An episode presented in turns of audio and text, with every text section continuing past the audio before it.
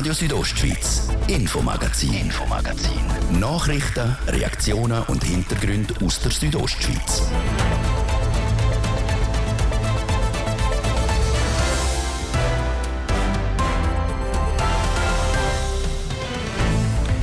Die Einführung von Tempo 30, wenn es um den Schutz der Bevölkerung vor Lärm geht, dann kennt das Gesetz kein Pardon. Und so hat das Verwaltungsgericht vom Kanton Graubünden eine Beschwerde von der Gemeinde Klosters gegen die Einführung von Tempo 30 abgelehnt. Das Projekt vom zweiten Windkraftwerk in Haldenstein, das wird konkret. Noch gibt es aber keine Bewilligung in der RSO-Wochenserie sagt der Energiefachmann, dass Windkraftwerk in der Gesellschaft einen schweren Stand haben, St. Florian Prinzip laut grüßen. Denn der Weltrekord im Eistiefseetauchen im Oberengadin im Silsersee, der ist gelungen. 52 Meter tief ist er taucht, der tschechische Freediver der David Wenzel. Denn für den ERC Rosen ist der Traum vom Meister in der Mai Hockey League ausgeträumt und bei den Eishockey-Profi dort fängt für den HCD die Jagd auf den Meistertitel heute an. Das Thema heute im Infomagazin auf RSO vom Mittwoch am 15. März. In der Redaktion ist der Martin de Plazes. Einen guten Abend. Der Kanton Graubünden hat im Prättigau in der Gemeinde Klosters eine 30er-Zone einführen. Der Gemeinde Klosters hat das aber gar nicht passt. Sie hat wollen, dass in Klosters weiterhin mit 50 Stundenkilometer gefahren werden. Darum hat die Gemeinde Beschwerde beim Verwaltungsgericht Graubünden eingelegt und jetzt hat das Verwaltungsgericht entschieden, und zwar gegen die Gemeinde Klosters, Manuela Meuli, mit der ganzen Geschichte. Zwischen Klostersplatz und Klostersdorf soll eine 30er-Zone entstehen. Das hat das Bündner Tiefbauamt letztes Jahr beschlossen. Das Amt hat sich dabei auf das kantonale Lärmschutzgesetz gestützt und entsprechend gehandelt, wie der Roger Stäubli, Chef Strassenbau vom kantonalen Tiefbauamt sagt. Das Lärmsanierungsprojekt zeigt, dass entlang von der Klosterstraße diverse äh, Liegenschaften und damit Personen von der Überschreitung vom Emissionsgrenzwert betroffen sind und die getroffenen Maßnahmen sind eben einerseits Tempo 30 und die zweite ist ein Einbau von einem entsprechenden lärmmindernden Belag. Bei Gemeinde Klosters ist das aber nicht gut angekommen. Darum hat sie beim kantonalen Verwaltungsgericht Graubünden dagegen Beschwerde eingeleitet. Aber nicht gegen die ganze 30er-Zone.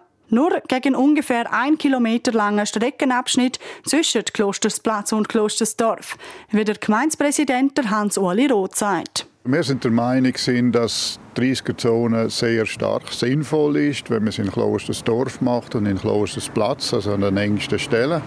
Und dazwischen sind wir der Meinung, wäre es noch tolerierbar und verantwortbar, wenn man dort nicht reduziert hätte. Aber dort dazwischen hat es ja auch Wohnhäuser und die werden ja auch vom Lärm gestört.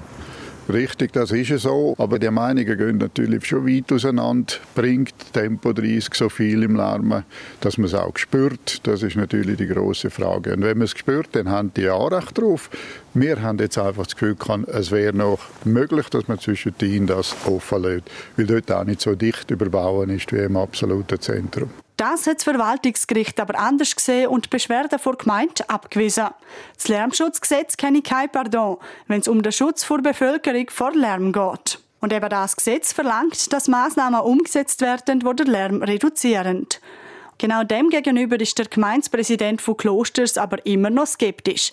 Trotzdem kann er der 30er-Zone doch etwas Gutes abgewinnen. Sicherheit, ich meine, wir vom Vorstand aus haben das immer in den Vordergrund gestellt und gesagt, die Sicherheit die muss erhöht werden.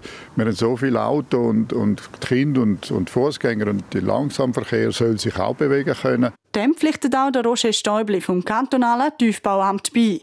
Mit Tempo 30 sei vor allem die Sicherheit auf Zufahrten grösser.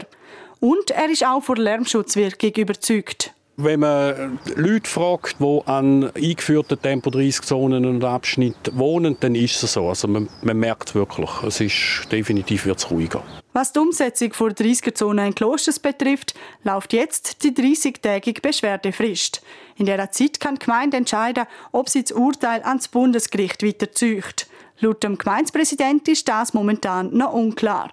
Der Vorstand sagt aber dagegen. Und dagegen darum, weil in Rechtsabklärungen, die schon gemacht sind, herausgekommen ist, dass die Chancen auf Erfolg nur sehr klein sind. Definitiv darüber beraten dort der Gemeinderat von Klosters an seiner nächsten Sitzung in zwei Wochen.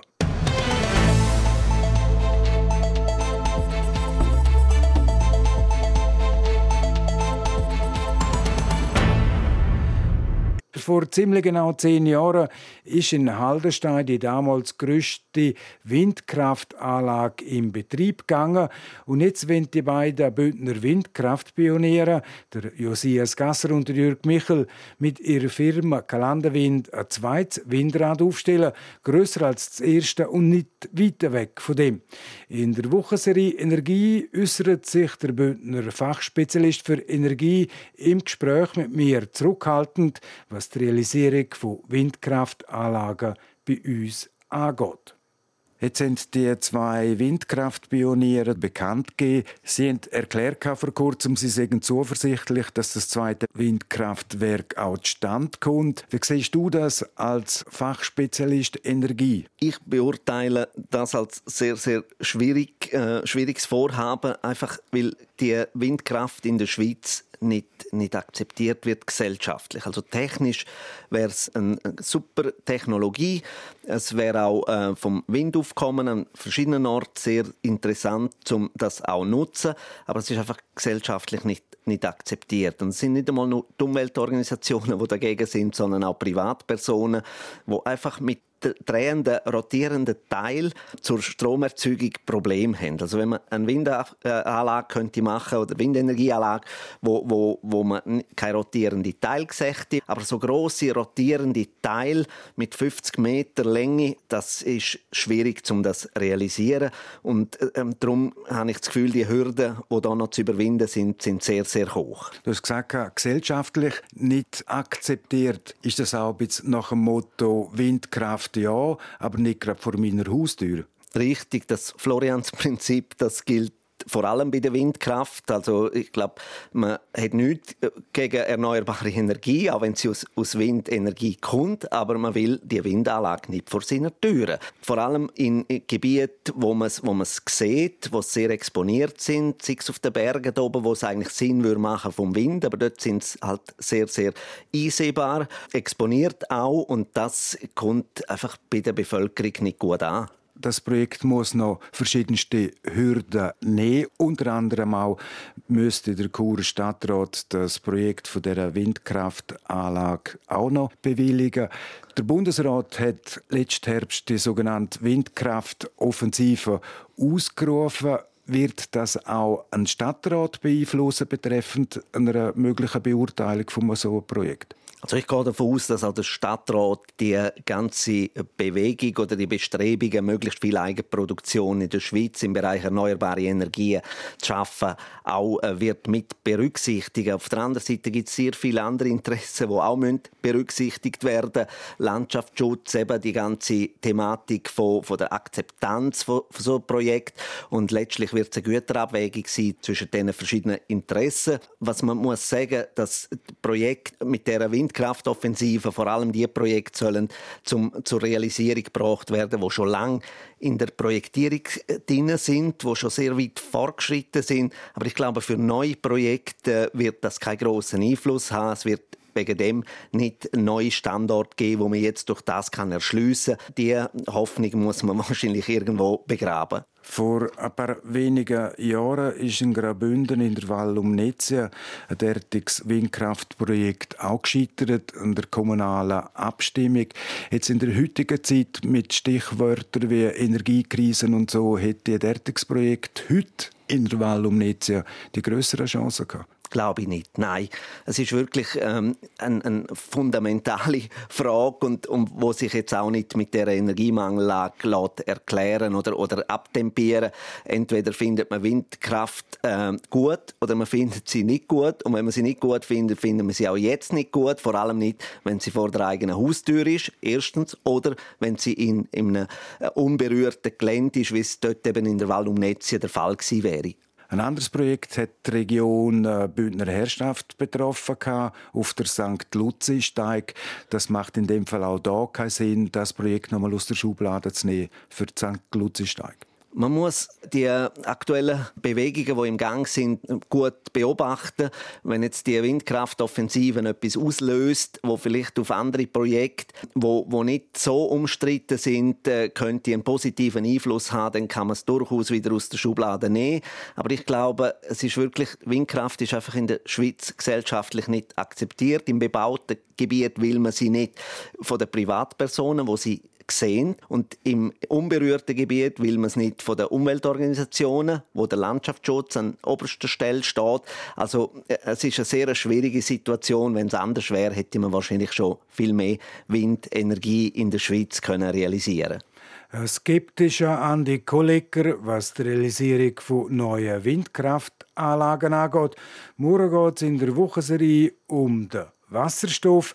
In Graubünden wird eine derartige Wasserstoff Produktionsanlage jetzt aufgebaut beim Wasserkraftwerk Griechenau in Domat-Ems. Und jetzt zum Weltrekord von der Extraklasse im Oberengadin. Mehr als 50 Meter tief tauchen in nur einer Minute und 54 Sekunden im eiskalten Wasser. Das schaffen nur Extremsportlerinnen und Extremsportler. Und genau so einer ist der David Wenzel aus Tschechien. Er hat gestern genau das geschafft, und zwar im Silzersee im Engadin. Ein neuer Weltrekord. Unsere RSO-Reporterin Tanatina Schlegel Entschuldigung, hat der Freediver vor seinem Tauchgang getroffen.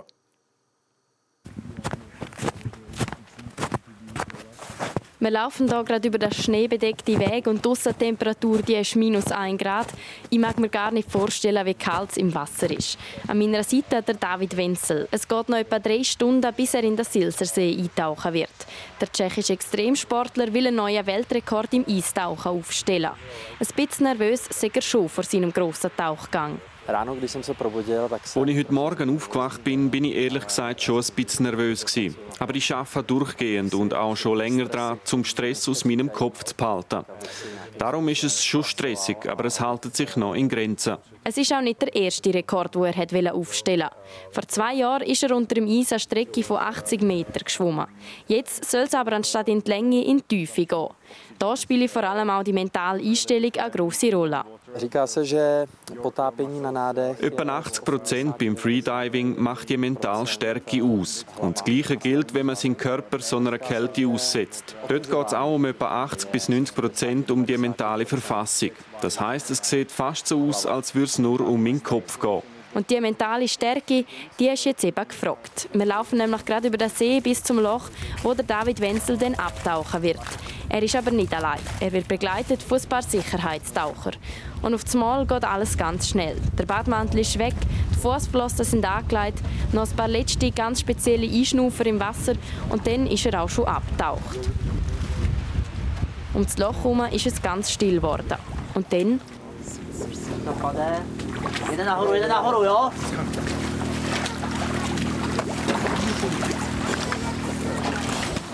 Voila!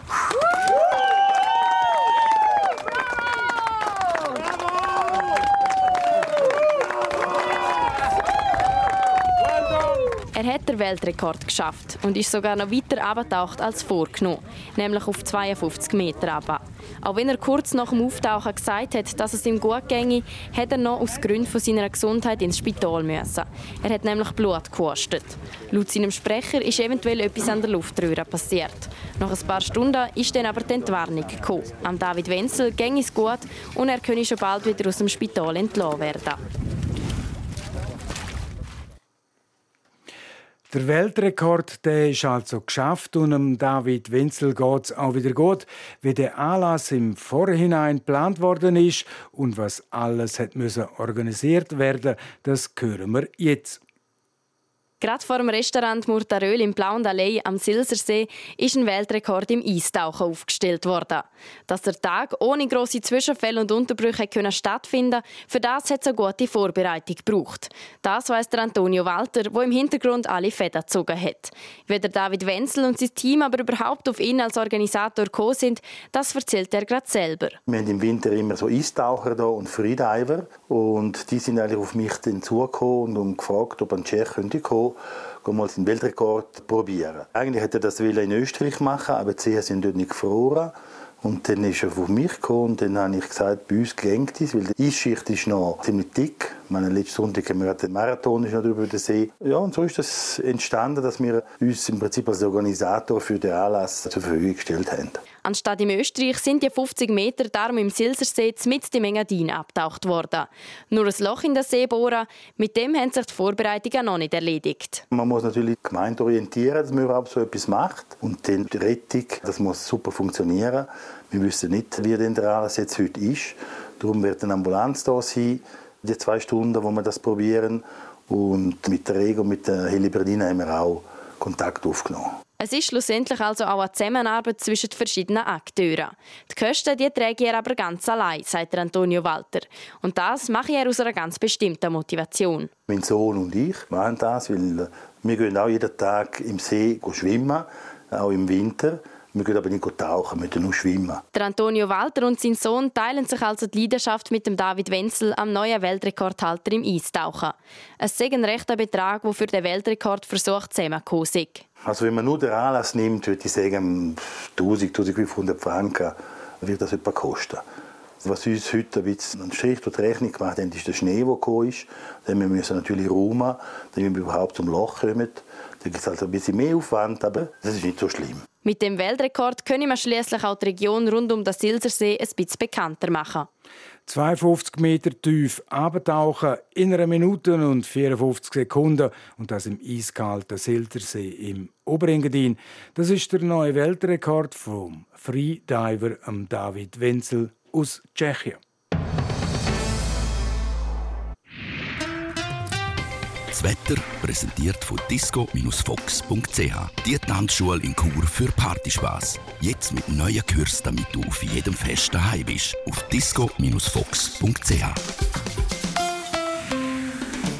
Langsam aber sicher kommt das frühlingshafte Wetter wieder zurück in die Ostschweiz. Es bleibt trotz Wolken trocken, vor allem dann ab morgen Nachmittag wird es auch wieder sonnig und die Temperaturen die spielen auch mit. Zarosa ist am Donnerstag noch 6 Grad, am Freitag dann bis zu 11. In Bergün wird es morgen 8 Grad, am Freitag dann bis zu 12.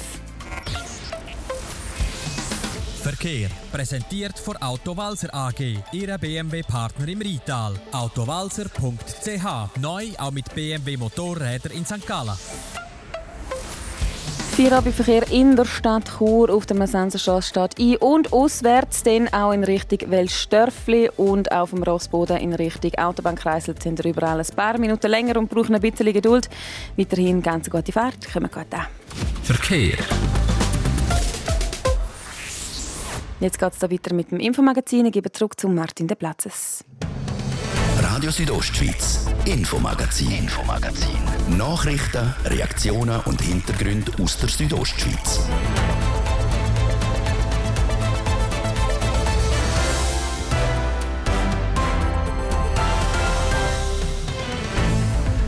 Ähm, fünf Minuten ab halb sechs auf RSO jetzt die Eishockey-Themen.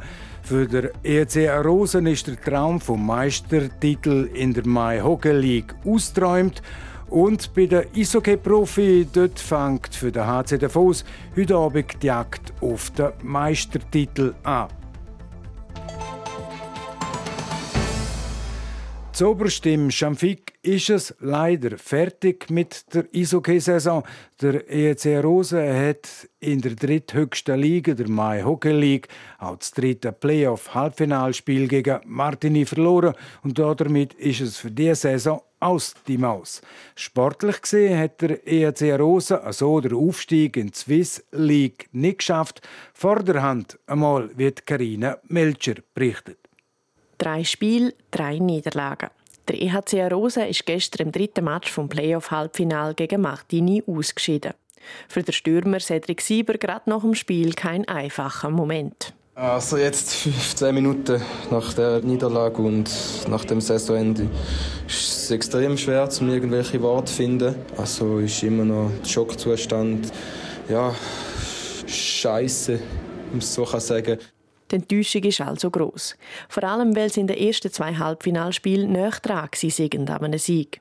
Das erste Spiel haben die Roser 1 zu 2 verloren, im zweiten ist es am Schluss 2 zu 3 gestanden. Gegen eine Topmannschaft wie Martini ist das eine Leistung. Da muss man unserer Mannschaft ganz ein grosses Lob aussprechen. Also nicht nur der Mannschaft, der Spieler, Coach, Staff, alle rundherum, die das möglich gemacht haben. Wirklich, wir haben alle, loben uns alle, wir haben einen riesen Job gemacht, eine riesen Saison. Trotz Riesensaison hat es nicht gelangt für den Final und den direkten Aufstieg in die Swiss League. Zu hoch gesteckt war ein Ziel vom EHC Rosa aber nicht, wie der Trainer der Rolf Schrepfer sagt. Ich will Kübel gewinnen, wegen dem spielen wir Hockey. Dass du das nicht immer kannst erreichen das ist klar. Das will ja jeder von diesen zwölf Mannschaften und jeder will dir ein beistellen. Klar, wenn man es so anschaut, das sind natürlich riesenhohe Ziele, wenn du sagst, du bist in der Playout und nachher redest du vom Kübel gewinnen. Aber ich bin so ein Mensch, ich will gewinnen, ich gehe ins Feld zum Sieg holen. Und am Schluss äh, hat es leider nicht gelangt, aber wir können gleich stolz sein. In welcher Liga dass es für den EHC Arosa weitergeht, ist noch offen. Sportlich haben sie den Aufstieg von MySports League in die Swiss League mit dem Playoff-Out verpasst. Einen kleinen Hoffnungsschimmer gibt es aber noch. Wenn sich die Chino Rockets aus der zweithöchsten Spielklasse zurückziehen, könnten Schanficker gleich noch aufsteigen. Die Chance besteht, weil noch nicht sicher ist, ob sich der Tessiner Club Swiss League finanziell noch leisten kann. Und für den zweiten Bündner Club in der höchsten Amateurliga am EC Chur ist die Saison schon vorletzten Samstag vorbei gewesen. Die Chur sind damals in den Viertelfinals gegen Huttwil ausgeschieden.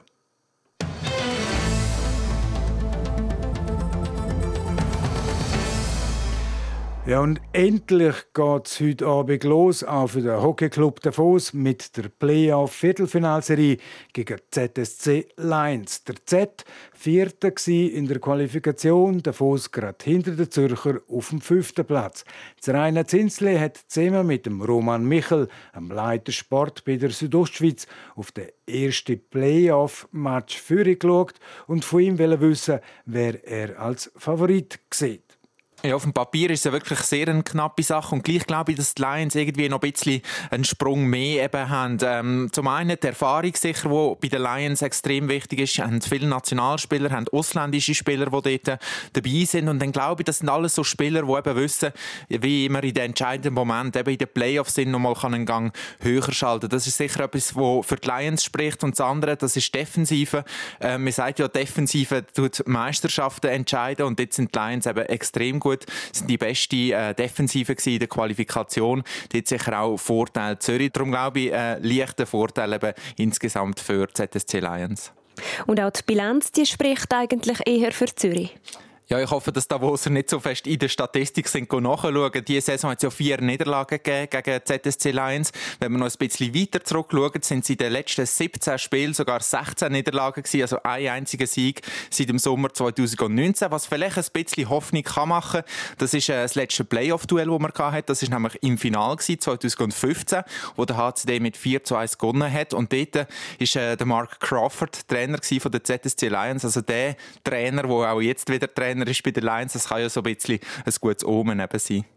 Was würde es deiner Ansicht noch brauchen, damit der HCD heute Abend gewinnt? Ja, ich glaube sicher, dass man vorne die Chance macht und hinten gut steht. Oder sind so ein bisschen vielleicht Floskeln, aber das ist etwas, was extrem wichtig ist in den Playoffs, dass man vorne eben effizient ist, dass man hinten die Zweikämpfe führen Und dann sind sicher so Spieler gefragt, wie ein Andres Ambühl, wie ein Mark Wieser, die Erfahrung, die wir schon angesprochen haben, wo sie eben reinbringen können. Sie wissen, wie es ist, in so Playoffs zu spielen. Und sie müssen sicher vorangehen, dass eben auch die jungen Spieler mitziehen können. Personell ist es für den Foser in letzter Zeit nicht so gut gelaufen. Hat man sich da davon erholen Ja, es gibt da so ein bisschen Gerüchte. Man munkelt, dass der Sven Jung zurückkommt. Er, der sich ja am Spenger verletzt hat, hat äh, einen Sehne durchgeschnitten mit dem Schlittschuh. Und da hat man immer gesagt, äh, die Saison sei fertig für ihn. Jetzt ist er aber am Trainieren. Und es ist gut möglich, dass er eben zum Einsatz wird kommen. Magnus Nygren fällt sicher aus. Thomas Wellinger, das wissen wir, für sie ist die Saison wirklich fertig. Und wenn wir gerade bei den personellen äh, Fragen sind, dann ist sicher auch spannend die Goalie-Position. Dort haben wir mit dem Sandro Aschlimann und dem Gilles Sen eigentlich zwei Goalies, die ähnlich gut spielen, bin ich extrem gespannt, wer dann heute Abend im Goal wird stehen. Ganz grundsätzlich, was erwartest du von dem ersten Playoff-Spiel? Ja, ich glaube, beide Mannschaften sind Mannschaften, die gerne nach vorne spielen. Oder? Äh, nicht ein grosses Abwarten, auch wenn vielleicht die Playoffs, da geht es ein bisschen um mehr. Man ist vielleicht ein bisschen nervöser, sagt, äh, wir tun eher ein bisschen sicherer stehen hinten. Und ich glaube, das ist nicht der Spielstil vom HCD, ist auch nicht der Spielstil von der ZSC Lions. Darum äh, ja, erwarte ich einen, äh, einen offenen Schlagabtausch. Hoffe natürlich äh, auf einen Sieg für den HCD. Wäre wichtig, wenn wir da auswärts vorlegen können. Und dann liegt da vielleicht gleich etwas drin in dieser Serie. Du bist ja für RSO heute Abend live vor Ort dabei in Zürich und kommentierst jeweils alle äh, Playoff-Match. Wie groß ist die Vorfreude jetzt auf den ersten? Ja, ich freue mich extrem, oder? In Zürich mit der neuen Arena, mit der Swiss Life Arena, ist nochmal etwas ganz anderes als Hallenstadion. Wirklich eine extrem coole Arena. Ich bin noch nie an einem Eishockey-Match dort. Erst an der Unihockey-WM und dort gemerkt, wow, das ist super einfach von der Stimmung her. Und ich glaube, Eishockey wird dann doch nochmal, ja, die Atmosphäre nochmal ein bisschen besser sein. Darum, äh, ich freue mich unglaublich auf das Spiel heute Abend. Ja, HC Davos gegen der Z Böck Einwurf in Zürich ist am 8. Da bei uns auf RSO sind ihr live mit dabei. Wie gehört vorher, der Reporter vor Ort ist der Roman Michel. Er berichtet direkt aus dem neuen Stadion in Zürich-Altstetten. Und dann auch immer auf dem Laufenden vom zweiten Playoff-Match von heute Abend, Trapperswil Jona Lakers gegen der EV Zug. Sport. Und auf der Skipiste ist es die letzte Gelegenheit gewesen, heute zum diesen Winter im Ski Alpin Weltcup einen Abfahrtspodestplatz zu holen. Und eine Schweizerin hat einen derartigen Podestplatz geholt, Seraina Zinsli. Ja, und zwar die Lara Gut Berami. Sie hat sich nur von der Slowenin der Ilka Stuhec und der Sofia Goccia aus Italien geschlagen gegeben und wird Dritte.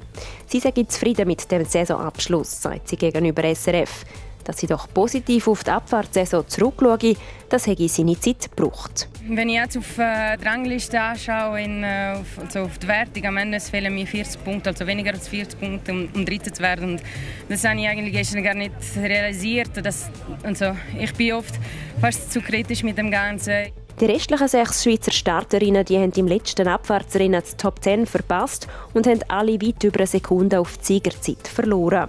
So auch die Foserin und Abfahrtsweltmeisterin Jasmin Fluri, die mit einer Sekunde 40 Rückstand 14. wird. Ich konnte den Ski nicht mehr dann so richtig können das Tempo mitnehmen da unten führen und das ja, ist dann gleich noch recht flach und züchtet sich noch bis ins Ziel. Sagt sie zu ihrer Fahrt. So ist also klar, dass die Weltcup-Saison ohne Schweizer Abfahrtssieg zu Ende geht. Sowohl die Schweizer Frauen als auch die Männer haben in sämtlichen Disziplinen zwar Rennen gewonnen, aber in der Abfahrt keine. Der letzte Winter ohne Schweizer Weltcup-Abfahrtsieg war übrigens 2005-2006. Sport. 16 Minuten vor dem 6 und damit ist es das, Infomagazin auf RSO vom Mittwoch, am 15. März. Das kann nachgelost werden im Internet auf südostschweiz.ch-radio oder als Podcast. Das nächste Infomagazin gibt es wieder morgen am Donnerstag wie gewohnt, am Viertel ab 5 Uhr natürlich noch hier auf RSO. Am Mikrofon sagt für heute auf Wiederhören der Martin de Platzes. Einen guten Abend, Docken. Radio Südostschweiz, Infomagazin, Infomagazin. Nachrichten, Reaktionen und Hintergründe aus der Südostschweiz.